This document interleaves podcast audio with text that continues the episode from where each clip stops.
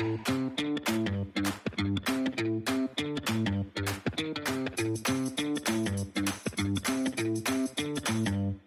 and welcome to the Outvertising Podcast, brought to you by Outvertising, the advertising and marketing industry's LGBTQ advocacy group.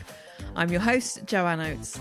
On our podcast, you'll hear us talk about industry issues that matter to our community, plus, we'll talk to inspiring LGBTQ plus people in the industry about their lives and careers. So let's get on with the show.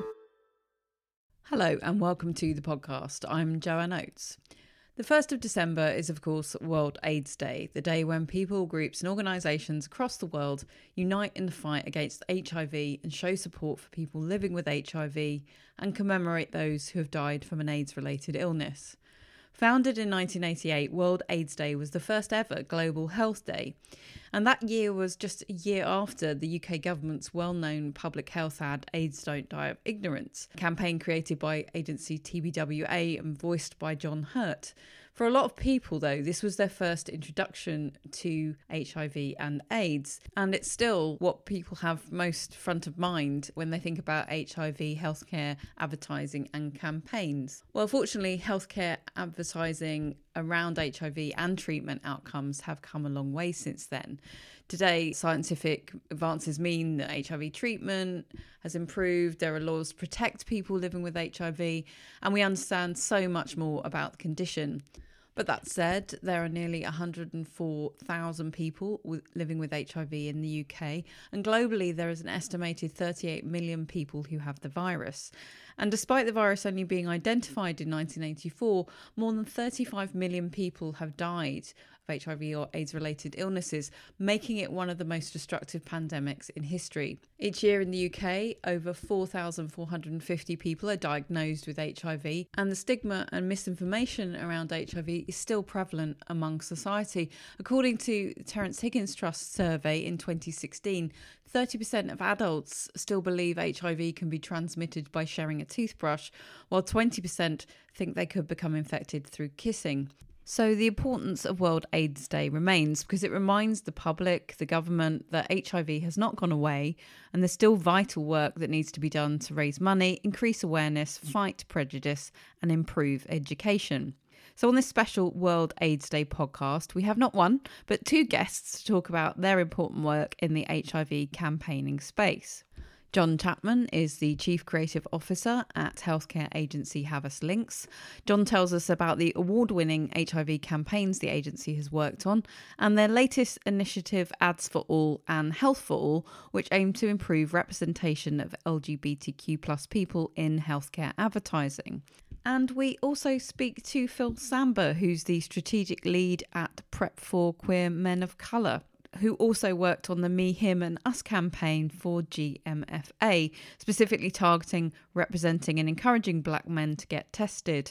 We talk about the importance of awareness campaigning, especially around the antiretroviral drug PrEP. And Phil talks about the importance of queer men of colour teaching themselves and each other HIV prevention and how the community are disproportionately affected by HIV and poor sexual health. So we'll hear from Phil first, and I'll be back to introduce Jon Jon Chapman a little bit later. Hmm. So obviously it's World AIDS Day, and we're here to talk about some of the work you guys do at Prepster. So mm-hmm. tell us more about Prepster at the work they do, um, especially the Prep for Queer Men of Color project that you work on as a strategy lead. I really want to know about that.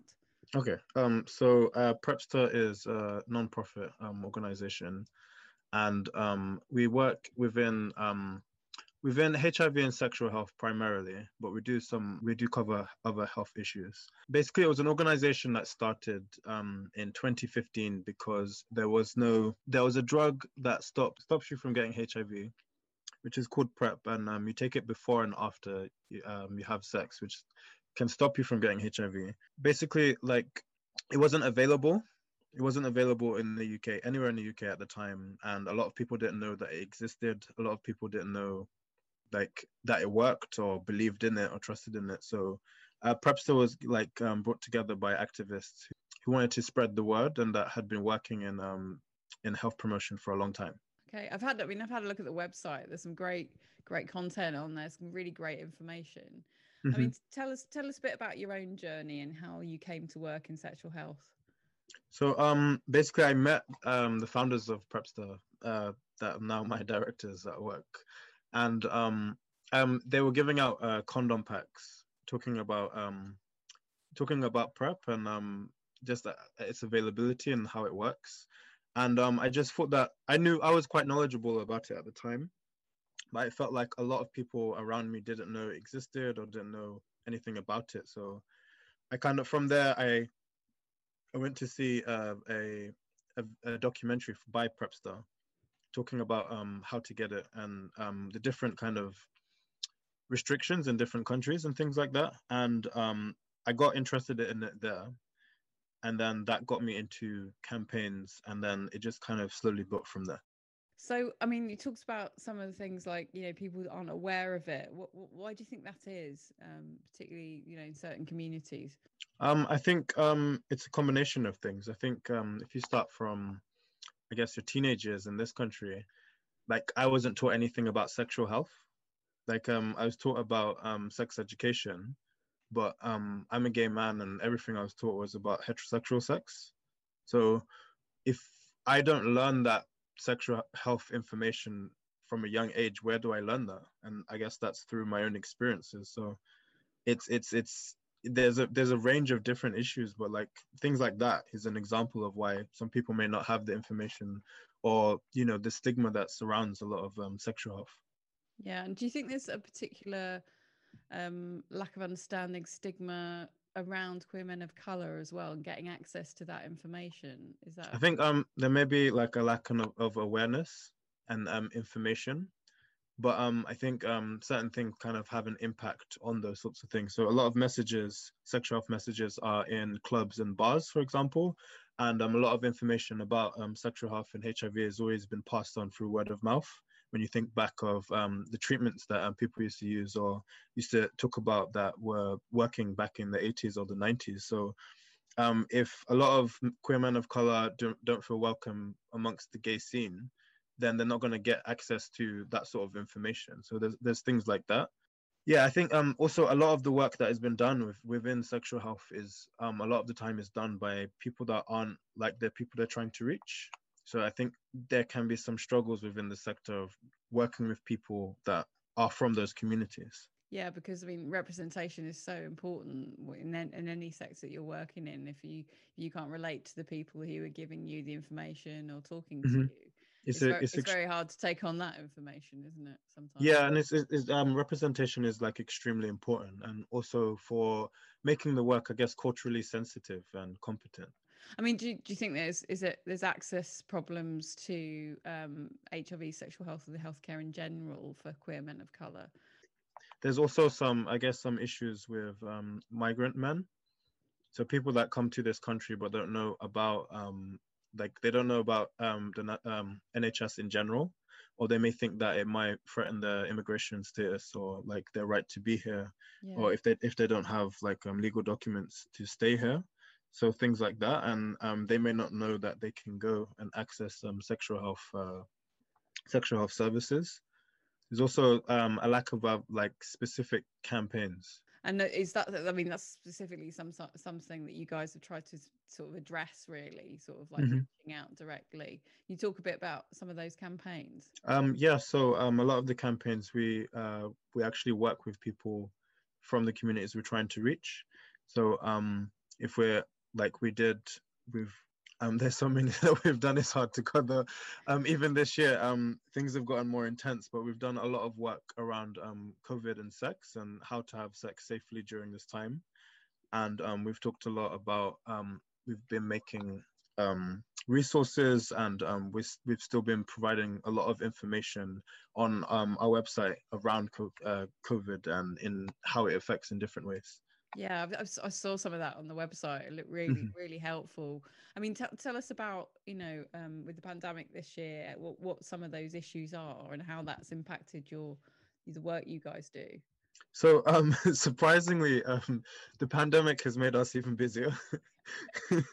so, lots of people I've, I've known, I've have like been furloughed, and some people around me have lost their jobs and things like that but um, I've been working more in the Yeah. weird way. I think because uh, we just thought really strategically and we thought about what would we like to do next?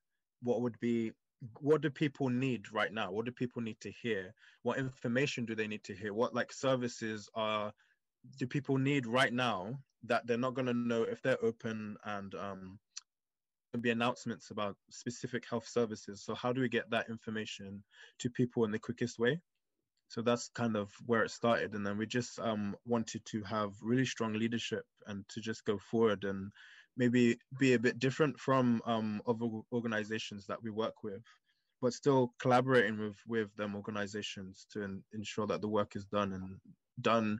I guess more importantly now than ever is that all the work that we do is done to like a, a, a really good standard.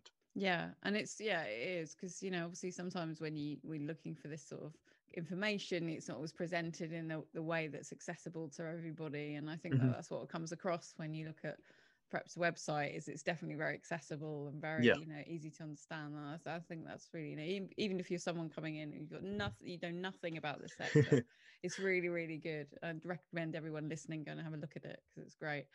Um, so you know, tell us a bit more about the um, GMFA Me, Him, and Us campaign, which you helped launch. Um, can you say what impact the campaign has had since it launched? Is it is it still running? In fact, Um, so uh, basically, the the Me Him Us campaign uh, is something that I started on in 2017, which was um, shortly after I met Marc Thompson and uh, Will Nutland, my directors at Prepster, and um, they well, Marc especially kind of um, invited me to help co-develop it, Yeah. and it was kind of at that point where I learned, I kind of thought about my upbringing and how I grew up here in London, and um, I grew up around a lot of straight black men because I went to an all boys Catholic school in East London. I also now as an adult I have like gay black friends my aim my age, and um, I kind of know how how different ranges of black men operate, and because I've I've grown up with them, and because I am one, and because I know them, and I thought that we could do a ta- the targeting in a way that could reach people uh, from my generation, but also making them feel represented and kind of doing it for just doing it in the way that it, it could work and reach everyone. And uh, the ca- campaign's still running in in in a, some form. Um, yes, actually, um, um, we're this year. So we've done it. This is the third iteration, and um, this year we actually we've been creating videos. So videos on um different subjects and different parts of um sexual health. Yeah, and so where, where can people go and find those? Because we Um, you can see them. that you can see that on um on GMFA's uh, social media on Twitter and on Instagram. so it's just it's just really exciting because um you can see how the campaign has developed over time. Yeah, we'll put some links to those in the show notes because Hmm. people can have a look. So, um, with PrEP um, in Scotland, obviously it's free, and the Scottish uh, National Health Service. And earlier in the this year, the NHS finally announced that after its trial, that be rolling out PrEP to be available on NHS. Has that actually started yet? Um, so the the national uh, the national service of prep has has started, Oh, right. but um, I think um, a lot of people believe that um, all the clinics um, are open and running, and that's not the case. right. Um, all of the the the sexual health clinics that were providing uh, prep as part of the prep impact trial, they'll already be automatically rolled on onto onto the service, but it's going to take um, some other some other clinics to catch up because um, they don't have a service like that in place, and it's more about um, uh, having people being able to be there to do the work rather than the actual work itself. Yeah. So um, there's that. There's there's a few other things such as um, if you were on the trial originally, um, you might get a certain a different type of box, uh, a different box of prep, which is completely fine. It's it's similar like makeup, and um, there's that. So um, there's many different things that I think people need to know, kind of about uh the the system, but um, some of it is all over our website. Yeah. And um, you know, it's interesting, isn't it, that in Scotland they've they've had it free for a while, and then the, the National Health Service has taken so, why taken such a long time to sort of catch up. Why why do you think they took so much time? basically there was a lot of back and forth between the i guess the powers at bay and um, there was a lot of campaigning. So ever since Prepster had begun in 2015, um, we've been like lobbying against um, the, I guess, the government and then um, the Department of Health to try to get a national service, and we've been trying to provide information as well as keeping the community um, aware of what's happening. So yeah. um, the reason I don't know why it took five years. What I guess I guess the reason when you think about it is if you think if you think about um, who HIV uh, affects, it's um, gay and bisexual men, particularly um, a lot of men of color, especially black men. Um, there's trans men and women, um, sex workers, and uh, drug users. And if those are the demographics that are affected by HIV um, and poor sexual health, then those those types of people are not prioritized when it comes to health. So I think that's that's been a massive thing. Of it's just it's odd that other countries in in Europe were a lot faster than than England. And I always thought from when I started is that if we can't get it right in England and if we can't do this in England, then how is it going to work in any other country? Yeah, and it's so important that um, we do more to promote the use of uh, PrEP. I think um, the the first thing to do is to to learn as much about it as as you can and to also speak to like your friends and your, your sexual partners about your sexual health and things that you've learned or research that you've pieces of research that you may have heard or articles that you've read or conversations that you've had with people because i think um, sexual health can be so stigmatized that um, it can limit a lot of information being shared and it can limit a lot of sharing and things that are really positive for people and for the community. So i think that it's it's really important to learn first of all for yourself and then to use that information to have open and honest conversations with people. And what what can we more can we do to continue to reduce stigma around hiv in general do you think? Um, i think know, learning the facts I think um, so many people still feel like um, HIV is exactly what it was in uh, the 80s and the 90s, and um, although um, I guess the the the rates of HIV are very different now and have gone down, but the I guess the issues that people face, people, the issues that people living with HIV face, particularly those that um, are long term affected, is is I think that those are where the, the issues lie now yeah so it's important that information is key isn't it and it's yeah. people go to a, a trusted source for their information last year we started a campaign called long time no syphilis because um, rates of syphilis are skyrocketing skyrocketing amongst um, gay men um, syphilis can be one of the most uh, stigmatized um, stis you can have and i think right. a, a, misconception about syphilis in particular is that um, you can you, you can use a condom and you can still get syphilis because it's ah. spread through body contact. And um, if people do not believe that they have any symptoms then they may not test. So i think um, that can be a massive issue. Um, there's also uh, there's been a lack of i guess specific ta- um, targeting at um, let's say men that are living with hiv because um, you need to go for blood tests to get uh, tested. And if that's if uh, men that are living with hiv that are on medication they would think that they may not need to do a blood test because they know they have HIV and they're taking yeah. their medication. So there's we're seeing a link between that as well. You know, you obviously you can go to your doctor, but there's plenty of other places you can mm-hmm. go and get a test these days, and it's a lot it's a lot quicker than it used to be. That's right, isn't it? Yeah. So um, you can go to um your GP, you can go to your uh your like a sexual health clinic, but you can also order them online. So um, if you live within uh, uh, London and most, of, I think it's only three boroughs it doesn't exist in. If you go to um, shl.uk, you can order a test from there. Or you could also, if you live outside of London, you can go to, uh, I think it's uh, freetesting.hiv. And um, you can order a test from a free test on there and you just, um, you do uh, the swabs, um, read instructions, um, do everything it tells you to do, and um, uh, send it off, and you get your your results back within a few days. Yeah. But um, I think because at at the moment because we are in this pandemic and um, a lot of the testing is around um, coronavirus, so there may be a slight delay at this point right now. But um, the the results are usually done pretty quickly.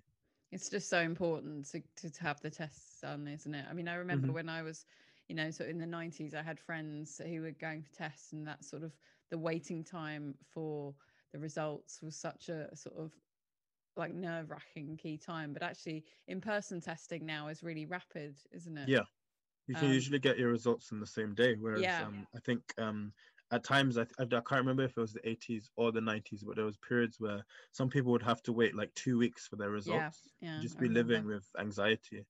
Yeah. So get tested and you know make sure you keep stay informed. Yes. So yes, I think those are the key things. Phil, thanks And very talk much. to your friends. Yes, and talk to your friends. Exactly. Um, Phil, thanks very much for that. That was amazing. Um, I Thank really you. appreciate you taking the time. It was great. Thank I you for having me.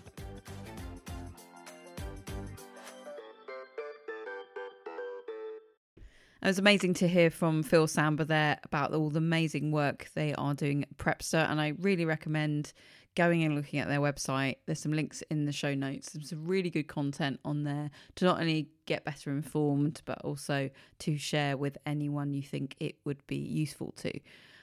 And now we're going to talk to Jon Chapman, who is the Chief Creative Officer at Havas Lynx. Havas Lynx, an agency mainly based in Manchester, but also have an office in London. Um, Award winning healthcare agency who, in recent years, have picked up Healthcare Agency of the Year at Cannes. And they've worked in the HIV sphere of healthcare advertising for a number of years, um, particularly on a couple of campaigns called Change the Face of HIV, which was a really interesting film to bring down the stigma and reduce stereotyping around those who are going to their GP about HIV or concerns about HIV. And they've also worked with their clients and a partnership of many UK HIV charities to raise awareness of the U equals U status, which means undetectable equals untransmittable, because it's now been scientifically proven that if you are living with HIV and your viral load reaches and maintains an undetectable level through treatment, you can't pass the virus on to anyone else. They've been working on a campaign to do with that, which has also picked up many awards. But I'll leave Jon to tell you much more about that. I hope you enjoy my chat with Jon. And this will be the last podcast for the year. So we'll see you in the new year. But in the meantime, here's Jon Chapman. For those who don't know about Havas Lynx, I don't know why, because you know you've you've, you're completely award-winning, amazing healthcare agency. Tell us a bit about what you guys do and the scope of projects you work on. Uh, crikey, that's a big question. So we are an ad agency that work within uh, the healthcare industry, and we work on um, obviously branded work products uh, for big pharma clients, and we work on a lot of awareness uh, campaigns for different therapy areas, uh, or normal speak, uh, different conditions, different diseases, to make people aware of them, so it it gets them to their doctors or it, it changes the behavior or something like that. Uh, we work with all kinds of clients, mainly global. Uh, we're based out of Manchester and London, and our work consists of all kinds of advertising, the full scope of it really, so it's full, full, full service agency, I suppose. Um, and it's both creative and medical, all kind of working together, which is super interesting. So yeah. And full disclosure, I have actually done a bit of work with you guys myself in the past. And what I find really exciting about the agency is um, just how um, it's a real mix of like creative minds, scientific minds, and it's that great co- co- collision of where all those things intersect that bring out some amazing ideas. That's it's just like a really exciting place to work. Do you feel like that? Like in that well, now you're sort of your CCO there, obviously now. Yeah, I do. I do. I still feel like that. Most definitely. I still feel um, kind of. I still get excited by the work that we do and the kind of briefs that come in. And um, yeah, it, to be honest, it's hard not to. You know, because of some of the the pretty the pretty hard briefs, and that can be sometimes kind of you go, crazy, how are we ever going to figure that out? But you do, you always do, and the people there do, and there's a lot of very talented folks there. Yeah. You know, you've got some very talented creative people, and equally very, very smart scientific medical people, and then working with them both together, uh, you come up with some interesting new stuff that's that hopefully solves problems not only for clients but for for folks in the real world. So yeah, it's I still feel excited by the whole thing. Cool. Um, I think when the day, if the day ever comes that I'm I'm not excited, I should probably leave. Uh, yeah. So how did you how did you get into that side of the advertising industry to begin with? I well, I worked in consumer shops beforehand, and I freelanced a little bit, and then I worked at a, a little agency in the Northern Quarter and Manchester. After leaving um, the northeast after university, moving down, um, and then a, a job came up, and I went to have a look at it, and it was coming up to 10 years ago that I joined what was then Creative Lynx. And it was like a, a design place, really, design agency that worked in, done a bit of healthcare and wellness stuff, but also done public sector, education, branded bars and restaurants and things like that, which was super interesting. Um, and I got I got sucked into it. I liked it, and then um, it was just driven into the, the healthcare space, rightly so, because it was brilliant work that was happening. And we joined the Havas network and it's it's been it's just grown since then basically. It's it's went through a huge transformation over the past especially the past few years but you know over the last decade it's it, it's grown from strength to strength. So yeah. I've never felt the need to to leave to be perfectly honest. I've, yeah. Well I've, also you guys you picked up the healthcare agency of the year in cannes um, a few years ago which was amazing amazing um, so you know that's that's the sort of standard we're talking about. So let's let's uh let's talk about a bit about it's world aids day of course and um, tell us a bit more about the work you guys have done in the hiv space because there's some again award-winning work that's, you guys have uh, created there. Tell us tell us a bit more about it. Yeah, sure. We we've actually done quite a few bits of work for HIV client, um, and they've been they've they've all equally been like really challenging stuff, and it's a really sensitive area as well because of misconception, because of stigma that's still around, you know, and and a lot of it's quite frankly nonsense, and but people still don't realize that, eh, you know, for for whatever reason. But we've done a lot of work with ViiV Healthcare, who are part of GSK, um, and we've produced awareness campaigns for them, for, for the general public around the need for testing um, and regular routine testing to keep, you know, prevalence of HIV under control and things like that.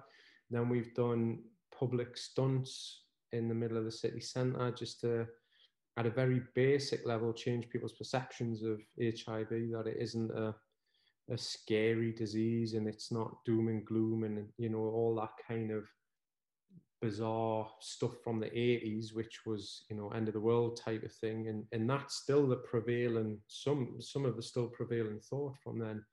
So you're tackling that all the time. And then we've also most recently done a piece of work to communicate a message called u equals U which is uh, undetectable equals untransmittable, and it's about uh, the viral load in your in your blood being undetectable, so you, you physically, scientifically, medically cannot pass it on if you're on effective treatment that that maintains your levels. So we've done a beautiful piece of work um, around that, which was was just to help you know people living with HIV understand what it what it means for them, basically.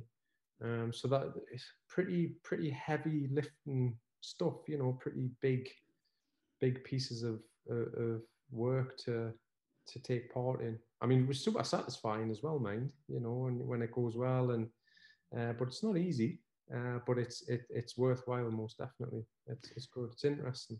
Yeah, the U equals U thing is just such a uh, it's been such a fundamental thing in the way that people talk about HIV and and I think in terms of sort of bringing down stigma and some of the, some of the videos that you guys have created, there's just really nice sort of tone to them, and and uh, what, what's what's sort of next in that space for uh, for your clients? Uh, is there anything you can share with us?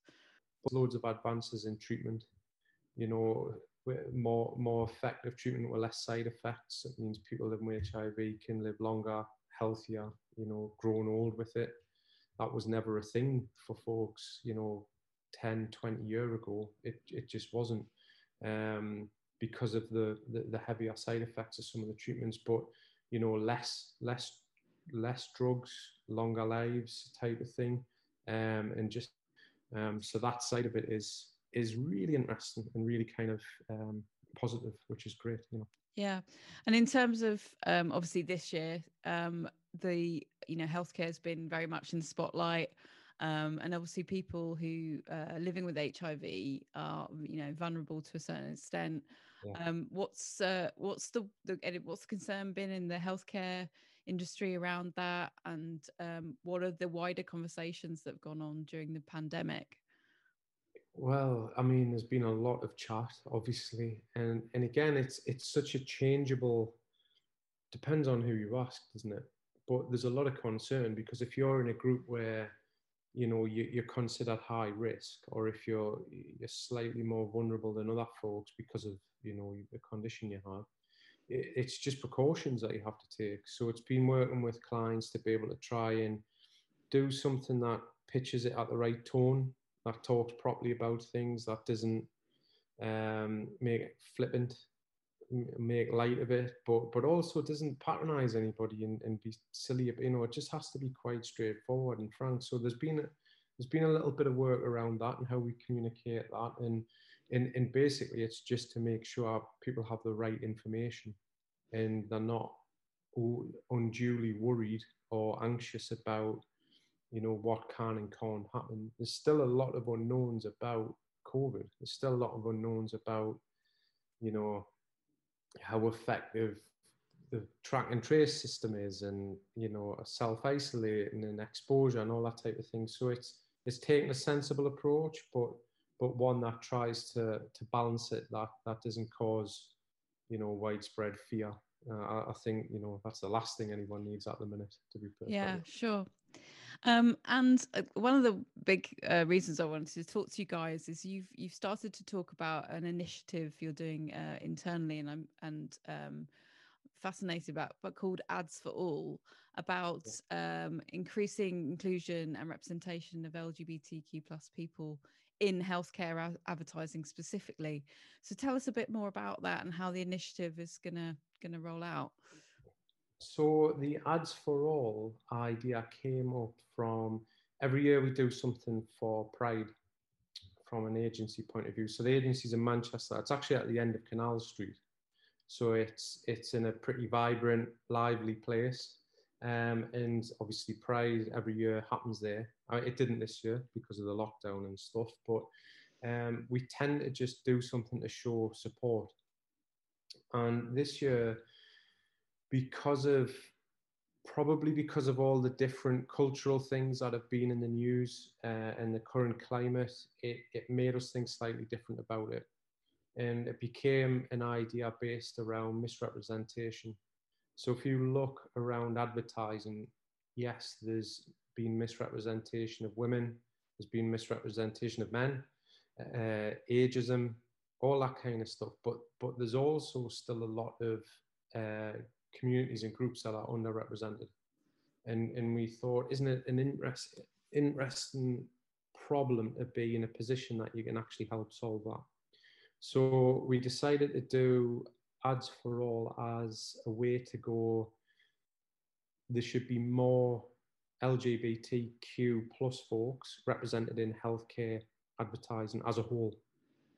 And the idea then turned into a set of posters that we we printed up and fly posted on Canal Street around the Pride event and social posts, and the headlines were were deliberately provocative in a way that were just outrageously wrong. Mm. So the, one of the headlines was "Gay men don't get cancer." Now anybody in the right mind looks at that and goes, "Don't talk nonsense. That is totally stupid."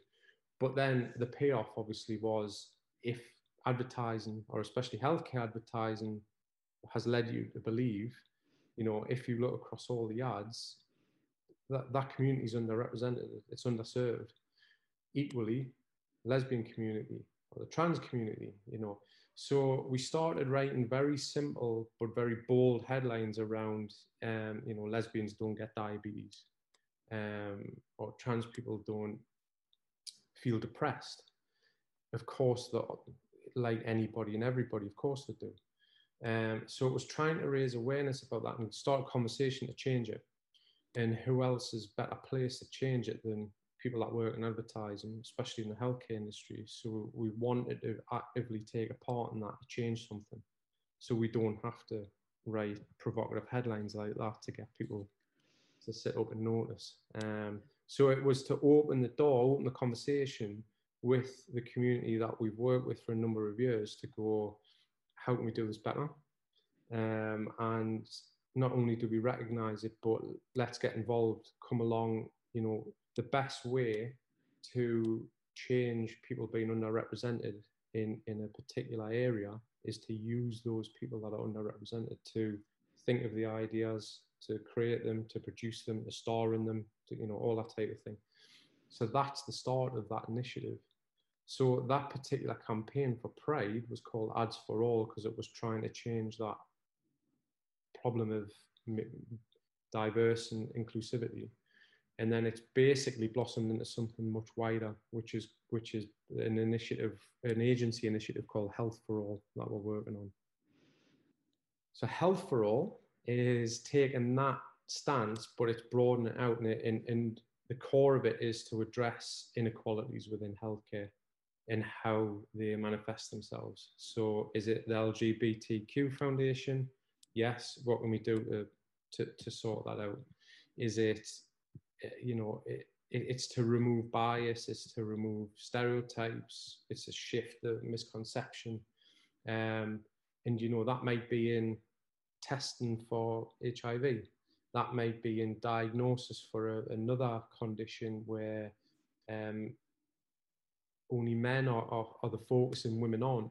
You know, so it's trying to address a, an imbalance that ultimately changes something for for the better and make sure people are all right at the end of it. You know? Yeah.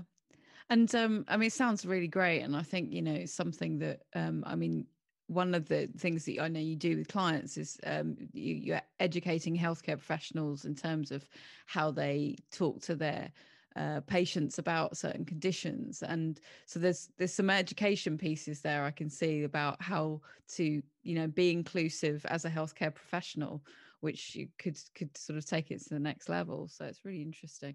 Absolutely. And, and it it's and it's things like that when we try to just we've just started this initiative so when we start talking about it people go oh you could do this or it could feed into that area and you go yeah yeah that's brilliant and, and there's loads of stuff we haven't yet thought about um, but it's that whole thing of bringing in voices that one know more about it than we do and, and making them feel included and go, right, how do we change it? How do we help change it?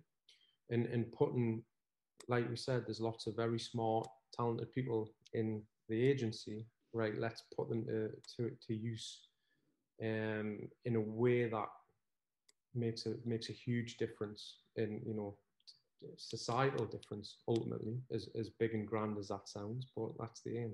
So, yeah. Have you uh, had much feedback from the LGBTQ plus community in Manchester from the posters? A little bit, yeah. Well, they're one of our charities that we help each year, and I mean, it's just been really positive stuff so far. The the feedback's been ace because it's it doesn't pander to anybody and it tackles something head on. You know that those types of ads and those headlines are quite hard to ignore but for the right reasons. You know, it's not it's not causing controversy just to get somebody's attention. It's actually provoking a bit of a difficult issue. Uh, so the feedback's been great, and it's been. It, I think I think the light it and it's it's been well received because it's authentic and it it's understanding as well, and it's it's not it's not dressing it up in flowery advertising language. Yeah. It's about it properly, you know. Yeah, exactly. So, I mean, where was where's your ambition to take it next year when hopefully we can do a bit more in person stuff um, with Pride potentially? Well, I mean, who knows? Uh, Pride's such a wonderful big thing in itself. It's like, you know, do we do we get a float and do we float it down throughout the city and do something big and wonderful and something that's even harder to ignore? um, and, and think of an idea around that. But I, I think it's the start of it, most definitely. And, and what other organisations can we get to endorse it and and, and pull into it. You know, pride's the start of it, but it's it's a wider thing. It's a bigger thing that that goes into lots of different avenues in in people's lives. Um, that's it's that's just one aspect of it. You know, yeah. so uh, who knows where we'll take it. Um, yeah, I mean, if there are any sort of charities or patient groups listening who'd be keen to get involved and help you in this journey, to, so they get in touch with you. Absolutely, yeah. Please do. I mean, the the literally the more the merrier, because the more voices that are part of this and that shine a light on something that needs sorting out, then you can only do that with other people. You can only do that as a collective effort. You know. Yeah. It, it's it's one thing me banging on about it. It's a different thing. Twenty other people banging on about it from much more diverse backgrounds that have got bigger audiences and, and have got more interesting things to say. So yeah, please do. Uh, absolutely would love to partner up and make it a bigger initiative. The bigger the biggest thing is basically what's been in the spotlight that that's now on everybody's kind of consciousness, which is part of like the Black Lives Matter movement and rightly so, and and everything else that's went on as well. You know that when you think back to the start of this year and last year, the stuff that's happened is actually quite unbelievable. So you go, how do you, how do you? It's not about taking part of that because it's trendy or topical. It's about going, this is actually a huge thing, and we're in a position that we can help. Now, anecdotally from across the agency, the, the brilliant thing is, is we've every year we take on lots of different grads as part of our graduate scheme. And that from a broader background different diverse background. And that's always been something that we've tried to push and instill in the agency and kind of how we work with people but even more so now. And and the D&I initiative within the wider Havas networks being brilliant. You know so we've had speakers from across the the network from across the world come in and, and do talks to talk about things at a much more authentic, genuine level because they've faced it, they've been through it. And that's just spurred us on to think about something differently or change a practice or change a policy within the agency or go, right, how do we include this in this Health for All initiative? Um, and that basically boils down to education. Yeah. So we have a we have an academy that runs every year at Havas at Lynx, um, and it runs throughout the summer. And we have guest speakers in, and we have all the different talented folks doing talks, hour long talks that people go and attend and things like that.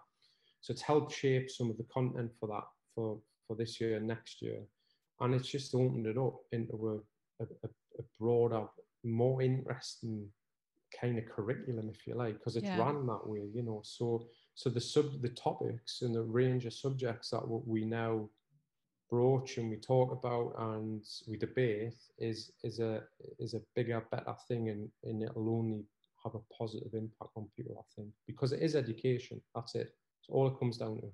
Yeah, I, I, mean that's absolutely right, and uh, we, we, you know, we've been lucky enough to have Outvertising events at both Havas Lynx in Manchester and Havas down in London as well. So you guys have always been super supportive. So we really hope we can come back up there next year and do another one. So uh, it'd be really, really great, and potentially hear a bit more about Health for All as things develop. So that's great. Yeah, well, hopefully we'll have more campaigns under under that initiative and there'll be more people involved. So yeah, that's that's the aim and, and hopefully we'll have a lot more to chat about. it. Fantastic, Jon. Well, thanks very much for your time and uh, you're more than welcome. Take care. Have a good evening. You too. Thanks very much. You've been listening to the Outvertising Podcast, hosted by Joanne Oatts. Producer editor was Rosie Ann Boxall, and podcast assistants were Olivia Hilton Pennant and Declan Purcell. To find out more about what we do at Outvertising, visit outvertising.org. If you want to get in touch with us about any of the issues you've heard today, or have any questions or anything you'd like to share, please email us at info at outvertising.org or search Outvertising on LinkedIn, Twitter, Instagram, and Facebook. Thanks for listening and see you next time.